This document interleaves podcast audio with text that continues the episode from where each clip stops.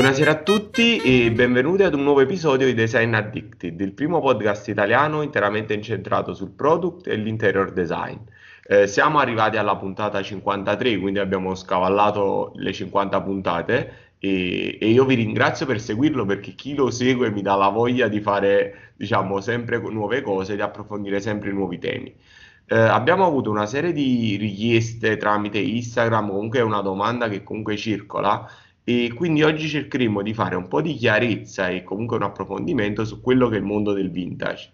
Come tutte le materie molto specifiche, io un po' ne conosco, ma mi piace che eh, mi possa appoggiare ad una persona che ha molta più competenza e comunque ha in, in, un topic specifico la sua passione. E quindi parleremo di questo tema e di questa diciamo macro area perché in realtà vedremo che non è un tema specifico ma ha tutta una serie di sfumature con l'architetto Valentina Bova che poi molti di voi conosceranno magari su Instagram come Vintage Valovers perché Vintage Lovers come raccontava lei era inflazionato come nome e poi lei ha un blog completamente dedicato al vintage con suo nome e cognome, quindi valentinabova.it.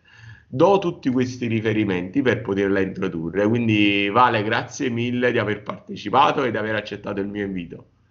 Grazie a te per avermi invitata, è veramente un piacere essere qui a parlare di vintage.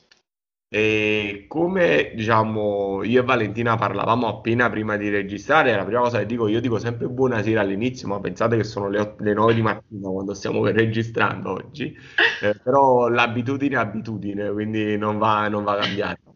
Come dicevo con Valentina prima di iniziare, eh, i confini tra il vintage, l'antiquariato, il modernariato, lo stile, gli oggetti è qualcosa di molto molto eh, labile, molto sottile, quindi con lei cercheremo di mettere dei punti fissi e di dare una caratterizzazione di modo che chiunque è in questo mondo, anche se magari non si occupa di vintage direttamente, qualora si trova ad affrontare delle tematiche relative, piuttosto che a chiacchierare con delle persone che sviluppano quell'area, ha delle competenze e comunque dei punti di riferimento per non fare delle, degli scivoloni, chiamiamoli, chiamiamoli così. Eh, prima però di entrare in tutti gli ospiti che abbiamo avuto e che avremo, eh, mi piacerebbe che Valentina eh, si introducesse su quello che fa e su come è nata questa passione, di modo che arriviamo poi all'argomento piano piano. Sì, allora intanto salve a tutti, eh, è per me un piacere stare qui oggi a parlarvi di questo argomento che, che mi appassiona molto. Io sono un architetto e un interior designer e soprattutto una grande appassionata di vintage.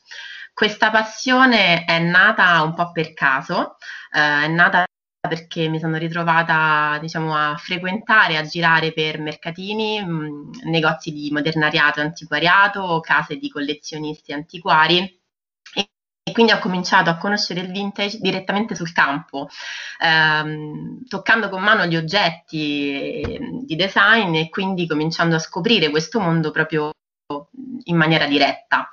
Da qui è nato una grande passione e un progetto che sto portando avanti tramite, appunto, come ha detto Salvatore, eh, un canale Instagram, una pagina Facebook e il mio blog dove parlo di interior design vintage. E mh, questo questo progetto ha diciamo due obiettivi. Il primo è eh, portare il vintage nella vita di tutti, mh, tutti i giorni, quindi rendere una cosa più, più accessibile. Eh, il vintage secondo me è un concetto molto particolare di bello che mi piacerebbe diciamo condividere con, con tutti quanti perché ha delle grandi potenzialità. Il secondo è un po' rivalutare questo, questo concetto. Di fatto ad oggi, nonostante il vintage sia un trend in costante ascesa, eh, molti ancora lo associano a qualcosa di, di vecchio, di, di desueto. A, mi, piace di, mi, piace dirlo come al mobile pesante della nonna.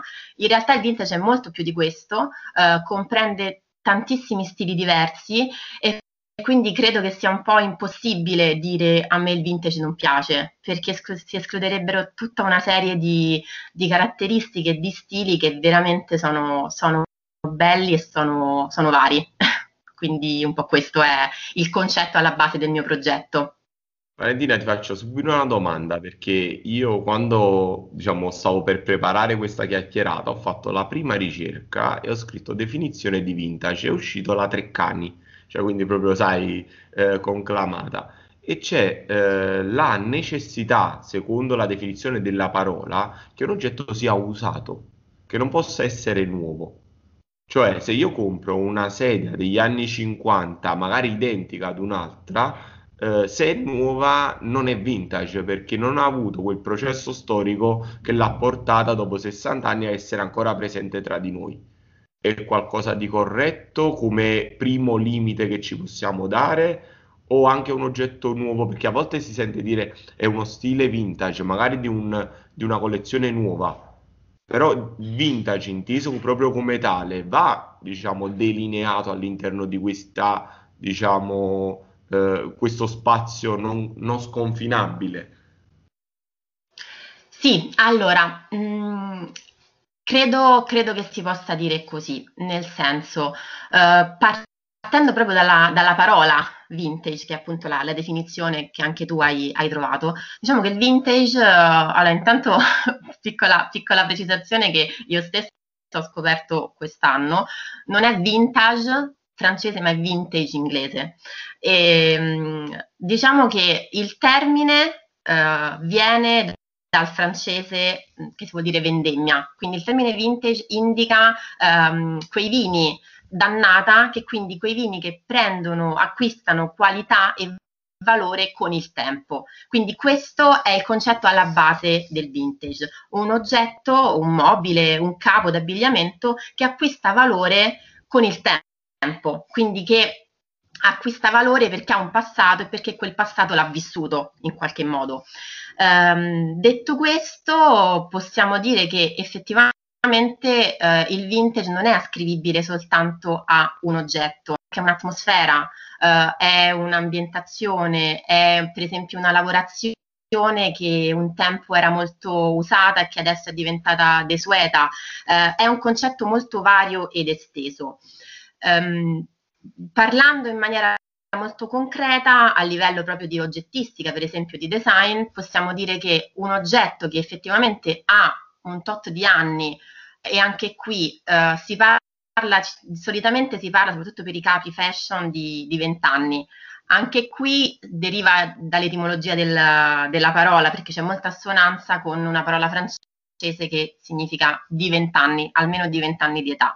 E da qui si è diciamo un po' concretizzato questo, mh, questo concetto per cui si, si, dice che un oggetto vintage debba avere almeno 20 anni.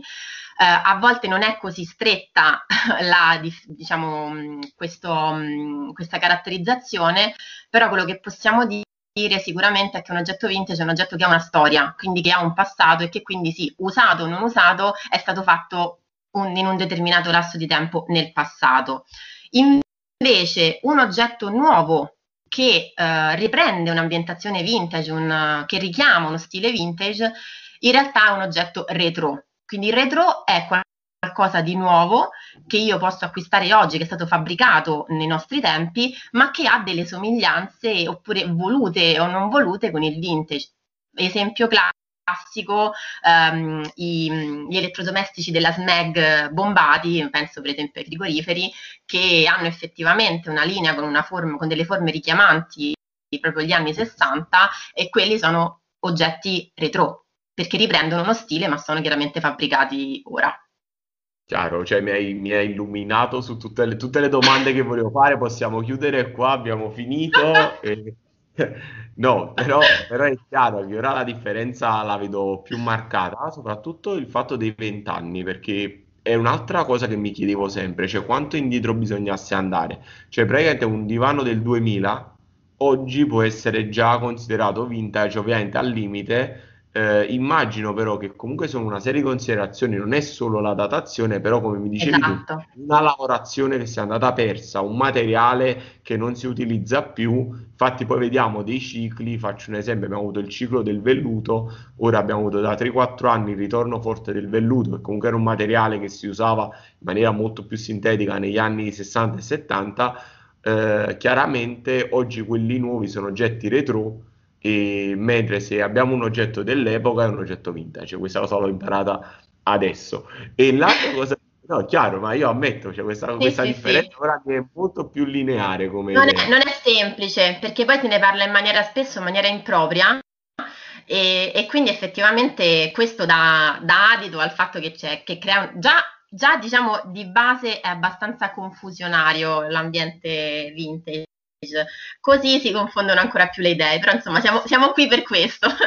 Assolutamente. E poi l'altra domanda che mi, diciamo, che mi facevo e che quindi mi crea una forma di, eh, diciamo, stallo è per esempio tutte quelle collezioni che oggi negli ultimi due o tre anni magari grandi brand di arredamento fanno scavando nei loro archivi per riproporre oggetti già creati negli anni 60. Cioè, ora dico gli anni 60 perché molti attingono da quel periodo. Però, eh, che ne so, ri- riportano in auge un divano che magari è stato fuori produzione 30 anni.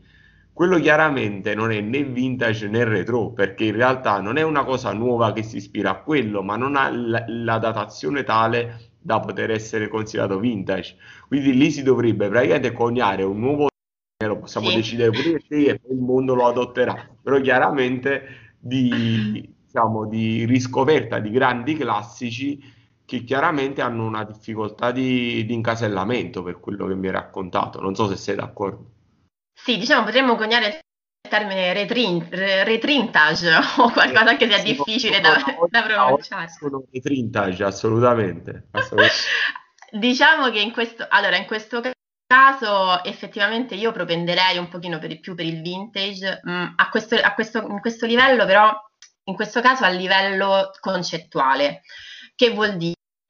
Vuol dire che se io vado a inserire, eh, per esempio, un qualsiasi oggetto di design eh, progettato effettivamente negli anni 60, eh, però rifatto dall'azienda adesso, quella comunque resta eh, un'icona di design vintage, anche se si perde ovviamente, quindi mh, si perde un po' la matericità del fatto che um, quell'oggetto è stato utilizzato.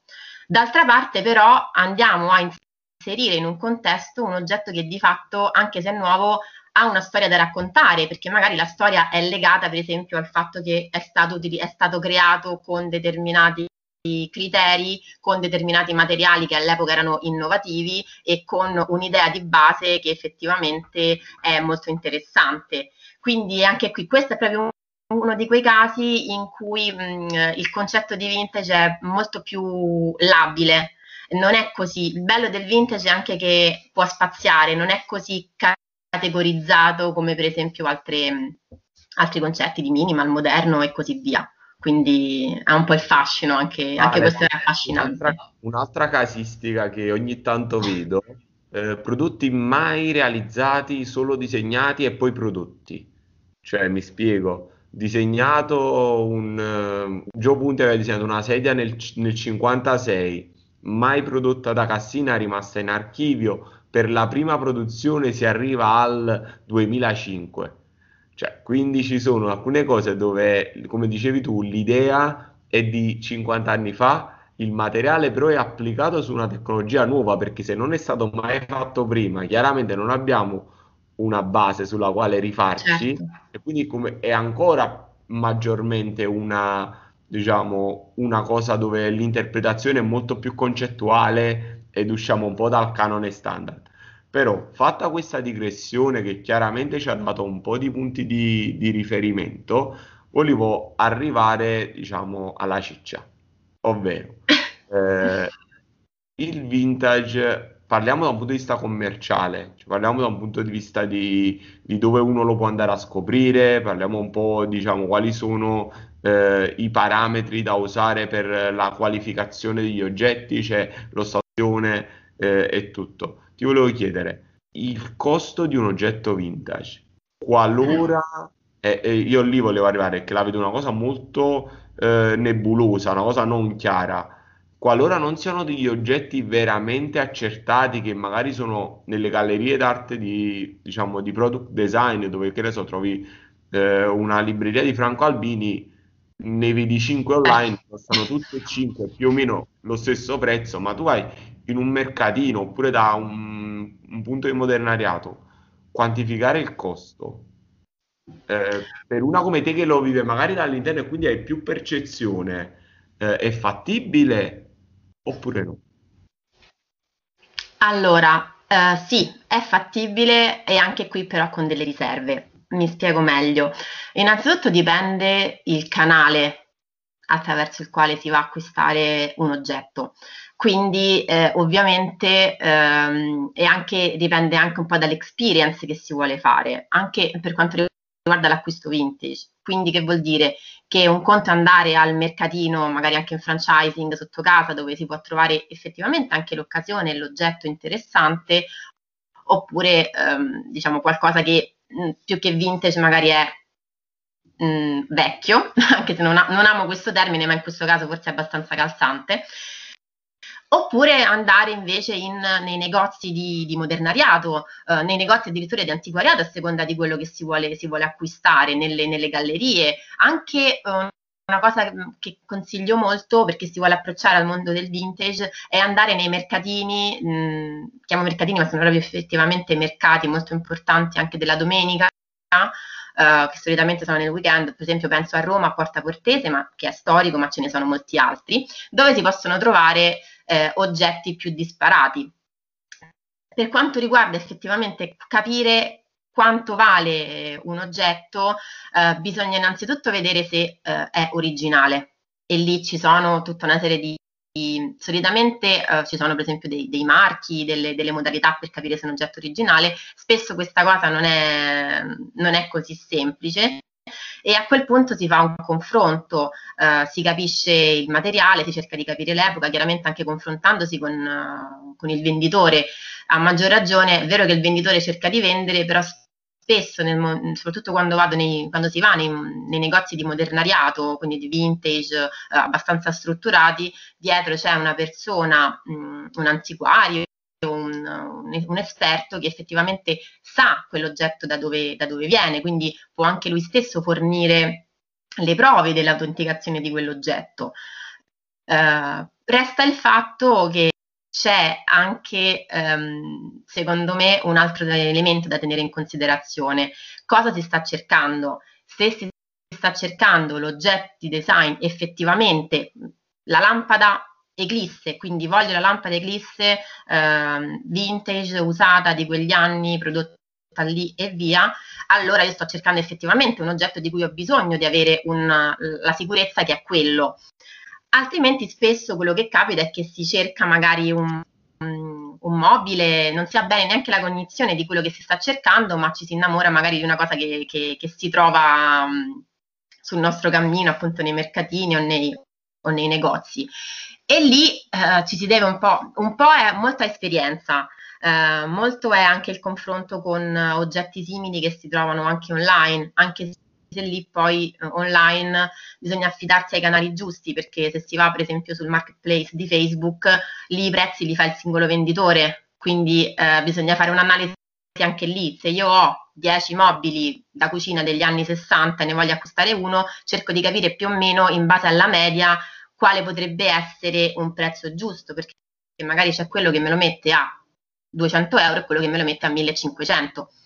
Eh, cambia anche un po' in, a seconda delle condizioni del mobile. E quindi lì posso decidere di, di mh, mm, ovviamente posso, posso, vedere il mobile, il mobile, parlo di mobile ma anche di oggetto, come effettivamente sta messo e quali sono le condizioni, ma anche quello può essere una cosa mia personale, perché posso decidere di acquistare un mobile in ottimo stato, quindi già restaurato eh, e quindi pronto all'uso, tra virgolette, per essere inserito nel mio contesto, oppure il bello del del vintage è anche che posso scegliere di acquistare un oggetto che andrò poi io a restaurare e quindi a personalizzare. Perciò anche lì sicuramente bisogna fare attenzione alle condizioni della, dell'oggetto, uh, un oggetto rotto ovviamente bisogna capire se è aggiustabile, se vale la pena acquistarlo, eh, però ecco questi possono essere un po' i parametri, capire lo stato, capire cosa si sta cercando, se si sta cercando l'oggetto di design è più facile trovare anche una quotazione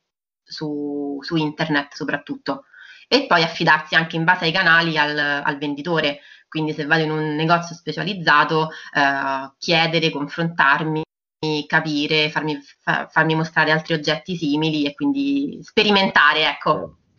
Vale, legandomi a questo, l'altra domanda che, tra virgolette, faccio, ma è una cosa che più la pe- mia percezione, è che ci siano alcuni aspetti merceologici del vintage che sono molto più sviluppati, ma ovviamente anche banalmente per una questione eh, di comodità o di longevità dei pezzi. Faccio un esempio, le lampade sono qualcosa che io vedo spessissimo, magari un mobile da cucina molto meno spesso perché chiaramente negli anni è più facile tramandare una lampada che tramandare un mobile da cucina. E poi legandomi a quello che hai detto, diciamo, la sperimentazione comunque la voglia di scoprire questi oggetti, mi è sempre stato detto, soprattutto da chi fa modernariato, che ha queste gallerie, che uno degli aspetti più belli e più interessanti è quando tu riesci a approcciare una casa in vendita, che magari riesci a scoprirla prima della vendita e magari quella casa è stata lì cristallizzata per 60 anni. Quindi sono uno di quegli aspetti dove tu eh, spesso riesci ad entrare e trovare degli oggetti magari storici e la persona che sta vendendo non lo sa nemmeno perché magari l'ha comprata semplicemente negli anni 60 perché in quel momento eh, gli piaceva ma non è un appassionato di design e puoi trovare delle vere e proprie eh, perle. Ed è così che a seconda diciamo, dei racconti che ho avuto escono i pezzi che vanno in galleria. Cioè i pezzi della galleria spesso escono da compravendite di immobili molto datati dove la vecchietta si è tenuta quella libreria immacolata perché giustamente le hanno insegnato a curare le cose ed è talmente perfette da poter andare non in un negozio normale ma andare da eh, so, Giustini Staggetti se sei a Roma o Luisa delle Piane se sei a Milano insomma come, come tipologia. Eh, quindi ti volevo chiedere un approfondimento sulla categoria merceologica e poi legandomi a questo, da un punto di vista di interior design, volevo sapere secondo te eh, qual è il giusto passaggio tra l'inserimento di un pezzo vintage in un interior design o il fare un interior design completamente vintage. Cioè, quali sono proprio le macro differenze tra questi due approcci? Ok, cercherò di essere breve. Allora, parto dal dire una cosa fondamentale che mh, spero, insomma, con cui spero di invogliare tutti quelli che ci ascoltano a sco- cominciare a scoprire questo mondo se già non lo conoscono. Uh, quello che dicevi tu delle case, di scoprire le case per primi, uh, la cosa bellissima e molto molto divertente del vintage, che sinceramente non, difficilmente si ritrova in altri ambiti di design, è la, la caccia, la scoperta, eh, la scoperta del pezzo unico, dell'occasione, di quella cosa che abbiamo soltanto noi e che quindi possiamo, nel caso dei rivenditori, rivendere in maniera molto, molto fruttuosa. Um, questo si fa uh, sempre, quando si va a un mercatino spesso non si sa che cosa si sta cercando e a volte infatti non siamo noi che troviamo l'oggetto, ma come piace dire a me è l'oggetto che trova noi e questa è una cosa che solitamente è un experience che nei negozi difficilmente si ha perché spesso si vedono anche i cataloghi, prima le collezioni e quindi si sa già cosa si troverà, cosa che invece non è assolutamente così eh, nei, nei, mercatini e nei, diciamo, nei, negozi vintage. Quindi questo è veramente una, un punto incredibile di forza di, questa, di questo mondo. L'altra cosa è che effettivamente ehm, per quanto riguarda proprio le categorie merceologiche, eh, diciamo che ad oggi è sempre più difficile creare qualcosa di nuovo, di completamente nuovo. Quindi c'è comunque sempre il rapporto con, uh, con l'antico, con, con, il vintage e così via. Dipende ovviamente come com'è questo rapporto. Um, mi spiego meglio. Uh, se il rapporto è semplicemente una copia, Uh, magari anche fatta male, tra virgolette, perché ovviamente un oggetto vintage eh, solitamente nasce con uno studio preciso della funzionalità, dei materiali, che all'epoca magari erano anche, chiaramente erano nuovi e così via. Uh, chiaramente una copia nel 2020 è un po' forzata, se non che anche abbastanza inutile. Quando invece c'è mh, un rapporto interessante tra un nuovo mh, o, e un vintage, lì allora uh, è, è, molto, è, molto, bello capire perché. Um, a livello di categoria merceologica, um, sì, sicuramente le lampade, ma soprattutto secondo me le sedute. Le sedute sono state, eh, sono state assolutamente um, una categoria da cui, da cui diciamo, si attinge tantissimo all'enciclopedia vintage, ma questo anche, anche in passato. Penso per esempio alla poltrona LC4 di, di Le Corbusier, Gennaré e Charlotte Perriand, che riprende, che, struttura, che strutturalmente riprende per esempio la chaise longue di, della Tonette eh, che però lo fa eh, in maniera completamente diversa, con materiali completamente nuovi. Da una parte abbiamo il legno curvato e la paglia di Vienna, dall'altra parte invece troviamo i tubolari in acciaio e il rivestimento in, in pelle nera. Quindi ecco una ripresa strutturale ma di un oggetto che effettivamente eh, è completamente nuovo. Altre volte si può approcciare al vintage eh, in maniera anche un po' dissacrante e questo anche è divertente. Per esempio, un esempio classico che mi è venuto in mente pensandoci è la um, Panton Chair di Werner Panton e la Hair di, di, Fabio Novembre, che riprende la forma ma poi la, anatomizza e, e lì anche un modo un po' dissacrante di approcciarsi al vintage, però pur rispettando... Hai esagerato, cioè, hai esagerato. Questa è una, una parentesi nella puntata. Lì Fabio Novembre per me ha esagerato. Poi, poi ancora... Sì, però ti dico, a me eh, è chiaramente una cosa forte, però um, se ci pensi di base, uh, tu vedi quella sedia e tu riconosci subito la Panton. No? No, almeno non ha fatto una copia, poi che a me non piaccia il come sì, l'ha reinterpretata. Esatto. Esatto, no, esattamente, è questo, è questo, che dico. Non dico che tutti dovrebbero mettere un sedere alle sedie, però sto dicendo che eh, a livello concettuale eh, può essere interessante. Non è, non è l'inte antropomorfa in sé, è come se lui avesse preso, eh, diciamo, la scena in cui Yan Solo finisce nel freezer di Star Wars e fa la sua sagoma, diciamo, sul diciamo, su quel materiale e, riport- e, ha messo la Phantom, ha fatto la cuppia e l'ha trovata.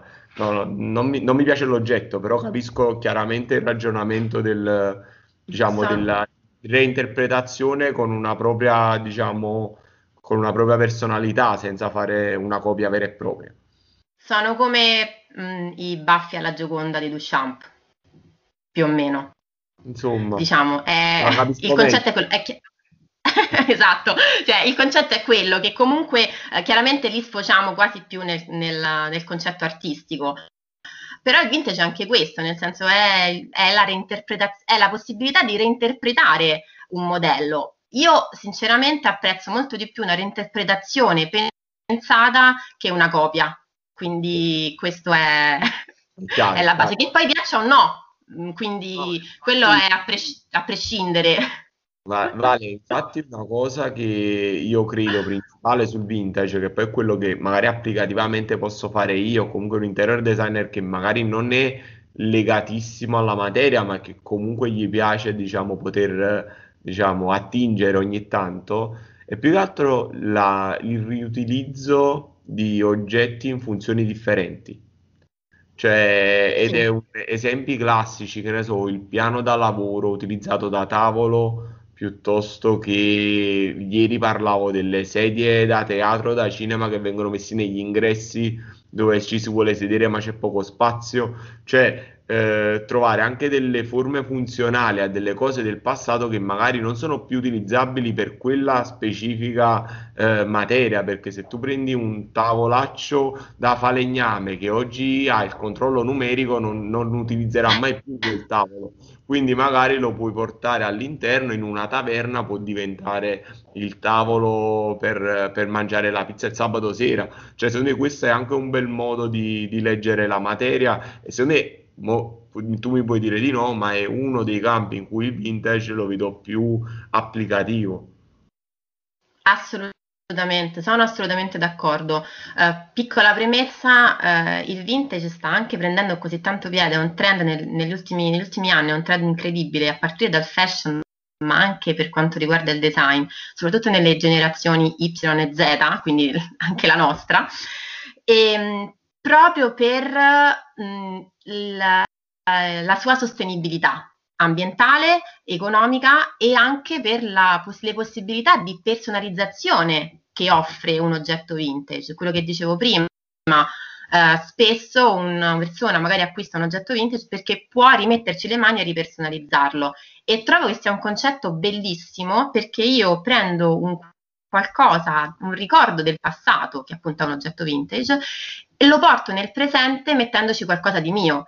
Ed è una cosa che solitamente non si fa con il design. Cioè non mi verrebbe mai da, prendere, da comprare un oggetto, portarlo a casa, nuovo, portarlo a casa, spacchettarlo e poi dipingerlo, uh, smontarlo, rimontarlo in maniera diversa. È una concezione che non abbiamo per gli oggetti nuovi e che invece l'oggetto vintage ti porta a fare e questa è una, grande, è una sua grandissima potenzialità.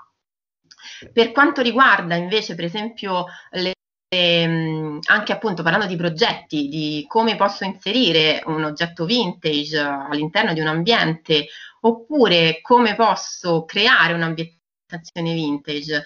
Uh, queste sono cose, per esempio, che io adoro fare anche nel mio, nel mio canale, quindi dare proprio dei, dei, dei, concetti concreti e dei consigli concreti.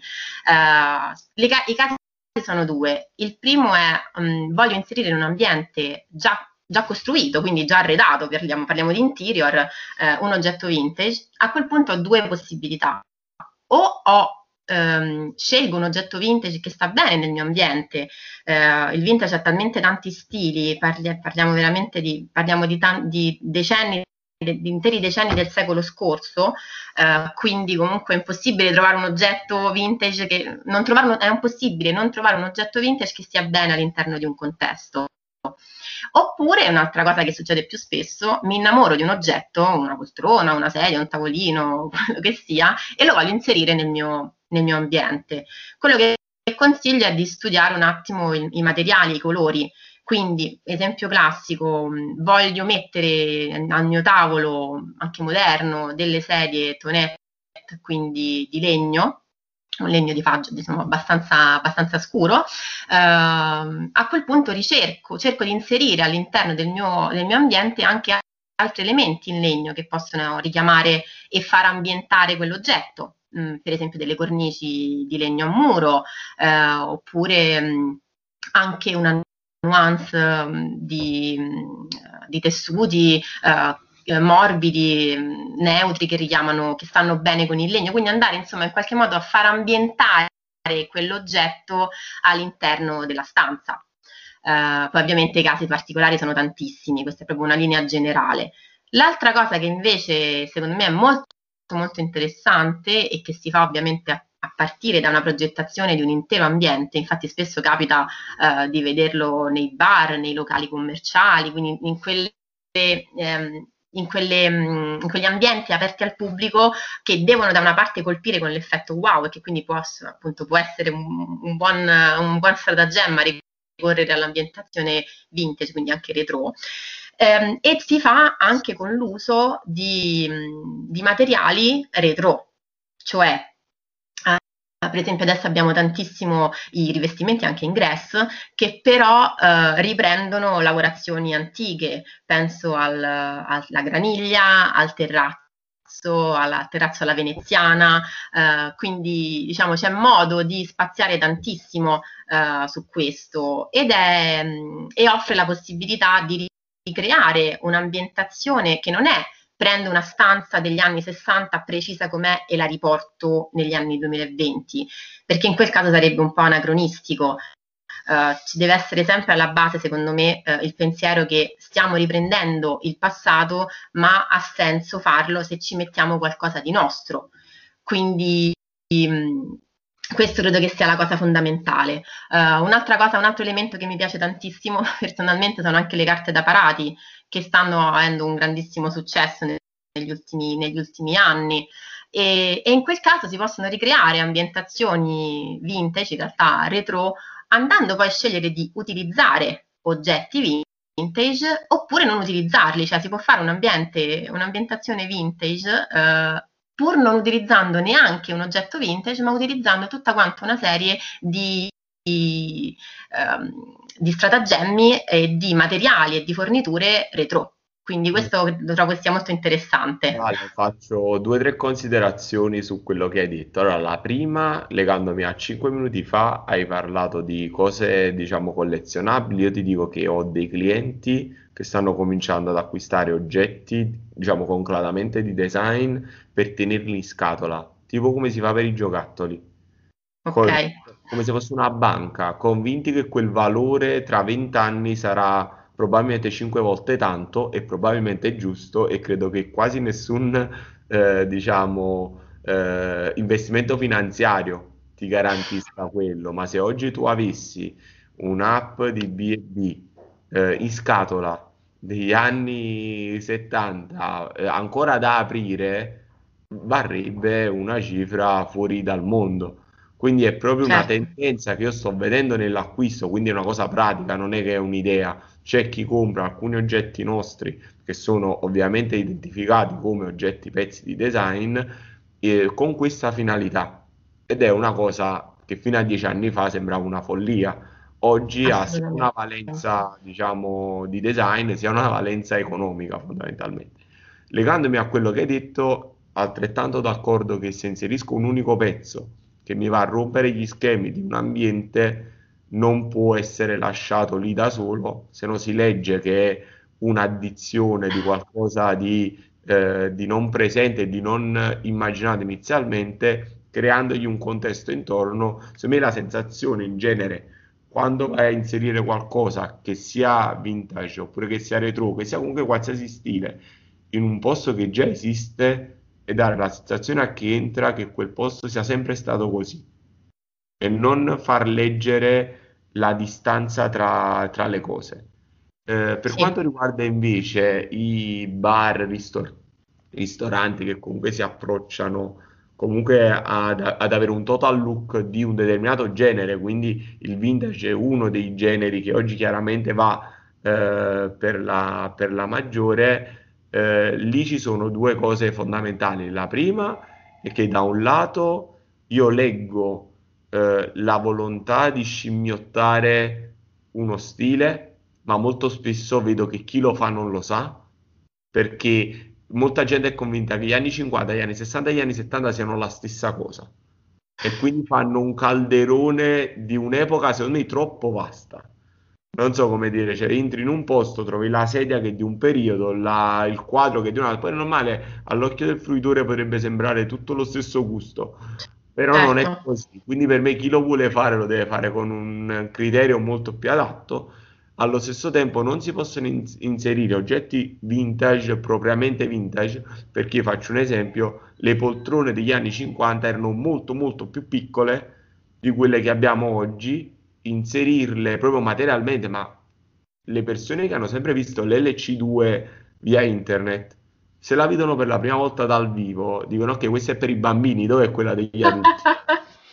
Cioè, eh, no, è- è- ma è lo stesso effetto che ho fatto a me anni fa quando l'ho vista per la prima volta e ho detto ok, e quindi, eh, oppure, che so, una poltrona, che so, l'Elettra di Arflex, la vedi, dici ok, è la miniatura, cioè, perché veramente le proporzioni erano più piccole, le case erano più piccole e quindi non si possono chiaramente portare, uno può avere un pezzo, due pezzi, ma se devo fare 30 sedute non posso usare diciamo quelle cose, a meno che non vai su Tonet, che è veramente stato un caso a parte e Sì, geniale in totale, sì, perché sì. nel 1900 1850 ha fatto una sedia che ancora oggi si compra e, e ha le stesse proporzioni, la stessa fattura, cioè lì stiamo parlando di un'eccezione, ma nella normalità tutti gli oggetti hanno avuto un'evoluzione sia di materiali che di proporzioni differenti. Infatti, eh, lo stesso Cassina, quando reinterpreta grandi classici, spesso le proporzioni di- di- differiscono, Aumentano. cioè Sì, aumentano di 3 sì, sì, cm la sì. seduta, 3 cm lo schienale. Se, I 3 cm su un prodotto di design sono una cifra enorme. Non, non stiamo parlando di 3 cm su un chilometro, stiamo 3 cm su 56, quindi stiamo parlando di un 5% in più. Vabbè, questo era per fare eh, diciamo, una mia chiosa al giustissimo Sì, sì, ragionamento sì. Co- vorrei aggiungere una cosa che effettivamente forse non era chiara dal discorso di prima. Eh, quando si va a progettare, io progetto anche locali commerciali, quando si va a progettare un locale commerciale ovviamente quello che consiglio è un'ambientazione vintage con materiali retro, ma ovviamente con, con sedute, con cose nuove, perché? Perché sono ad alto, ad alto rischio usura e quindi sinceramente non consiglierei pezzi effettivamente vintage, anche per una questione appunto economica e di, di, di funzionalità. Quando invece vado a progettare un ambiente magari domestico, allora lì chiaramente è diverso. Vale, senti, abbiamo fatto questa quarantina di minuti iper piacevoli, iper scorrevoli, cioè chi arriverà a questo punto della puntata si renderà conto, si pensa che siamo all'inizio, ma in realtà siamo alla fine, ma perché ci siamo dati questo parametro di stare sotto l'ora di registrazione. Eh, però volevo chiudere facendo una domanda specifica, ovvero volevo sapere il tuo pezzo del passato a cui sei più legato o comunque che eh, diciamo per te simboleggia un po' tutti quelli che sono i canoni del vintage e che tu dici ok per me il vintage può essere semplificato dalla ti dico il mio dalla di gamma di Dino Cavina per me quella è un oggetto che visto che poi non lo fanno più vale cioè, ancora di più mi vale quel ragionamento. Volevo sapere qual era il tuo allora è una domanda complessa sinceramente io ti direi che se cioè, ti rispondo una- eh, da, da- da fruitrice. Se io dovessi scegliere un pezzo che ad oggi vorrei avere dentro casa, è la lampada Snoopy. Eh, perché adoro anche come, come usa il marmo, adoro il colore, adoro la forma, ma quella è proprio una cosa, un gusto, un gusto mio personale. Quindi se, fossi, se dovessi scegliere un pezzo, credo che ad oggi sarebbe quello. Casco nero, casco verde. Casco verde, assolutamente. Va bene, va bene. Vale, grazie mille. E come dico a te. con tutti, diciamo, le persone con le quali ho l'opportunità poi di chiacchierare quotidianamente e i topic sono così ampi, se avremo, diciamo, qualche approfondimento da fare, se ti fa piacere, faremo una puntata bis per volentieri. Assolutamente, tanto sai, sai dove trovarmi, sono qui. Per parlare di vintage ci sono sempre. Ma guarda, io prima o poi farò una riunione dal vivo con tutti quanti, sappilo, quindi ti costringerò a prendere un treno. Va benissimo. Allora, chiudiamo qui questa, questa puntata di approfondimento sul mondo del vintage, giusto? L'ho detto bene? Sì, Ok. perfetto. Con- eh, siamo- diciamo, abbiamo avuto l'opportunità di avere tutte queste chiarificazioni, approfondimenti dall'architetto Valentina Bova. Vi ricordo il suo blog che ha nome e cognome.it eh, per quanto riguarda gli approfondimenti scritti e poi diciamo il suo canale Instagram, la sua community di eh, vintage lovers, va lovers, scusatemi, Vintage Valovers, sì. vintage va lovers e, e noi ci sentiamo settimana prossima, avremo un altro contributo vintage, non vi dico niente, ma sarà, parleremo di un'azienda che comunque si è mossa intorno agli anni 50 e 60, quindi potete attingere da lì, se trovate qualcosa di originale, tipo un sacco sul quale sedersi, potrebbe essere, diciamo, avete capito. Ciao Ale, grazie mille. Ciao Salvatore, grazie a te. Ciao a tutti.